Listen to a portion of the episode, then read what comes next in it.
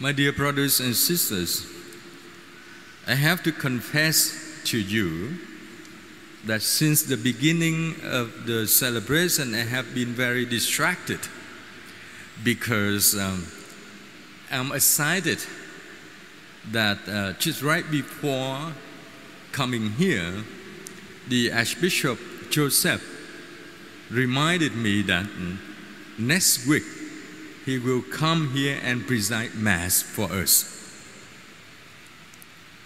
Why? Why he wants to come and why it will be next Sunday? Because next Sunday, the worldwide church, the universal church, celebrates the 106th anniversary of World Day of Migrants and Refugees. The church brings on attention worldwide throughout the globe such awareness that among us there are people on the move. There are people who is labeled with the name displaced people. Those are the parents cannot stay home with their children because work. Those are children cannot be sheltered at home because they are orphans. And especially those who do not a place or a home to stay. They have to move around. So, why did the church a century ago establish this day to bring such awareness? Because two reasons that reflects on today's readings. First, we are sojourners. We are people on the move, and the destination is the salvation that God promised after this life. Second, as we are sojourning, we are traveling, what we get, what we do, what we obtain will be the decision for what we will achieve in the future. So if we live well now at this life, in this life, we will be well rewarded after our death. And during our time on the earth, the church, representative of God, wanted us to know that God has never abandoned us. Never ever abandon us. But He has His way to love us. Sometimes, and most of the times, God's love for us not please us, doesn't please us because in the parable today that the Gospel of Matthew portrays, we look at the event of our life differently. God looks at our life differently. But God's look is equal, fair, and very sincere. Our way of looking others at others is not as God's way. For example, the gospel from chapter 20th, the first 16 verses of the 20th chapter of Matthew text portrays a story that described as a parable. Parable is the story that people in those times use as an example to teach or to explain. So Jesus gave that instance to disciples to understand how they should train or be formed, be formed their life as this model. You heard the story, and looking at this story from the business perspective is an successful, unsuccessful way of dealing of human resource management. Looking at this parable, this story from the perspective of social workers, we see that this is an unjust social context. How can it be fair and just while a person work all day get paid as a person who just arrived? There is no way to justify. But how does God look at this? The symbolic of paying the wage is not about money, but it's about survival. Everyone in those times worked for one denary, one uh, coin, one amount, one currency, whatever you you call it, dollar, uh, dong, whatever you use it. But this is the amount that one can survive for one day. To eat, to find a place, to stay, to shower, one day of surviving.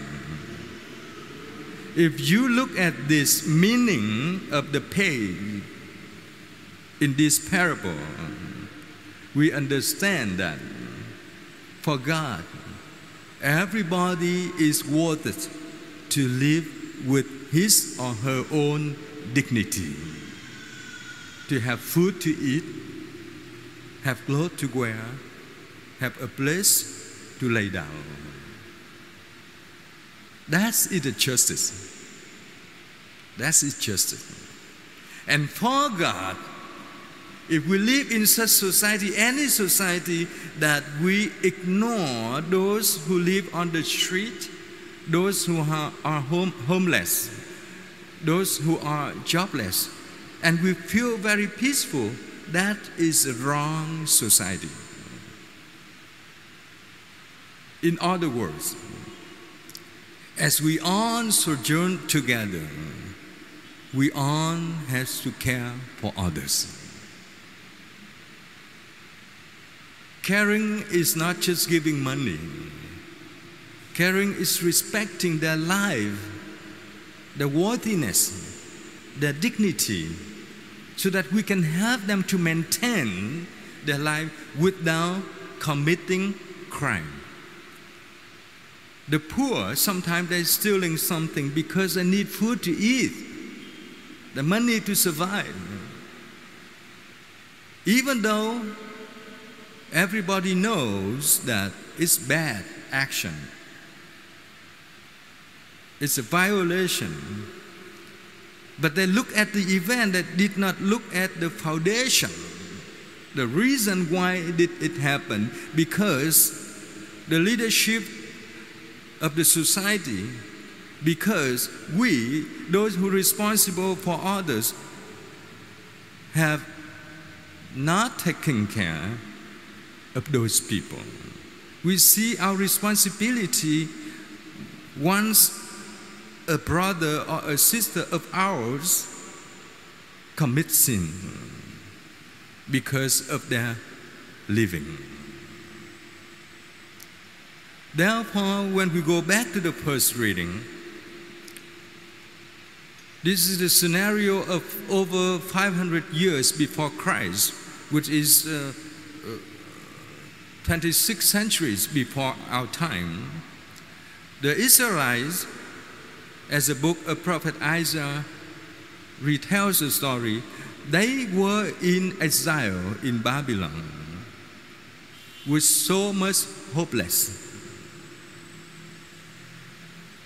But God came and gave them consolation. The consolation so that they can look up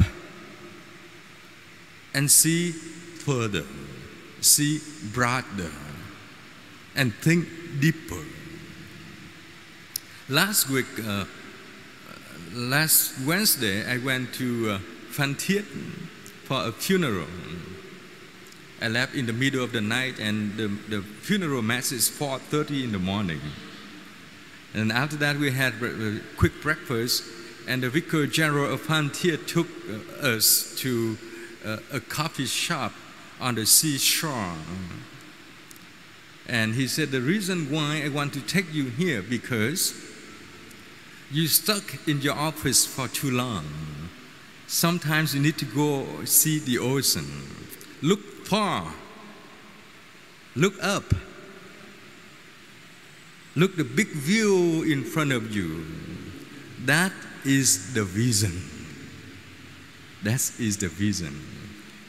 They don't look at the book and they say, This is my vision. No, the vision has to be brought far.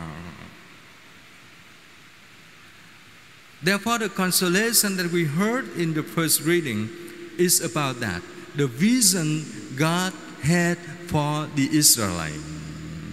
And today it reflects in our time the vision God has for us through this pandemic.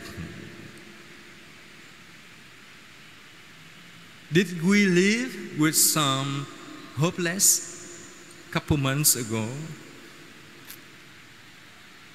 Did we live with some frustration a few months ago? When the civil society looked like locking down, social distancing, strictly quarantine, washing hands, wearing masks, and uh, advised not to go to the public place, everything upside down. Through those months of social distancing, public mass suspension, how did God console us? How could we maintain our faith so that today we can come back and see each other happily? I hope you had good experience of those time of public mass suspension not a good experience of permitted not going to church, but good experience that we see we were thirsty, we were hungry of going to the place we call church and worship. Faith cannot be nourished by one individual. Because faith comes from God. We can maintain our faith, but we need a resource from God. No one can maintain our faith by ourselves. And when I say the resource from God, also means from others, because everyone is the temple of God. Therefore, when we go to the second reading, we heard the discernment of St. Paul that no one could understand without having faith in Christ. St. Paul said to his brothers and sisters in the Philippians, If I live, I live for you because I have to take care of you. But if I die, it's again, it's a reward for me because I can get reward. And because it's again because I could finish my race, my trip my travel without betrayal. Faithfulness will bring us to a reward in next life.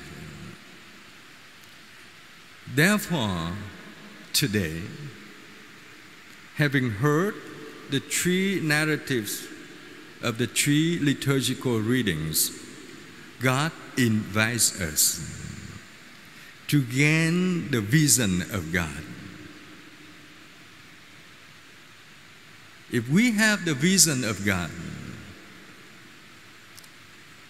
many things happen in our life would not be the end of our life.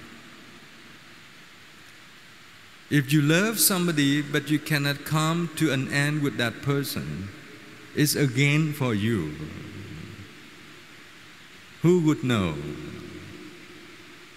If you had hope for something happen, but this pandemic delay everything, maybe it's a gain for you, a reward for you, because you don't have to spend too much money and energy for that. With the vision of God, we do not look at each other as an equal exchange for our benefit. The temptation of our life is to make acquaintance with those whom we can make benefit. And when we strive to do that with an aim at some certain group of people who would bring benefit for us, we forget people from the side. We forget many people that needs our support, our help, our care. So let us pray for one another. Pray that next week when the Archbishop comes, he will share with us his vision for us. In any way, the reason why he want to come, I reveal to you a secret. When he went to the seminary, during his formation, he learned French. And then after ordination, he went to Rome to study in Italian. Now, he will come to celebrate Mass in English. He says he has to practice. He has to practice. But then he bargained I will not give homily because I don't want them to sleep during Mass. He wants whatever we celebrate, not just to get it done as your job must do thing. Don't just come to church because, oh, every Sunday I have to go there for an hour and now it's 40 minutes already and Father Joseph still talking. Do not pay attention on that. Pay attention on the community that we come from different nationality, language, background, and culture. We come together with one faith, believe in one God. That is more important. And because we have one faith and one God, wherever you go, we are brothers and sisters. Whatever position you have at work or in the authority, civil authority, we are brothers and sisters.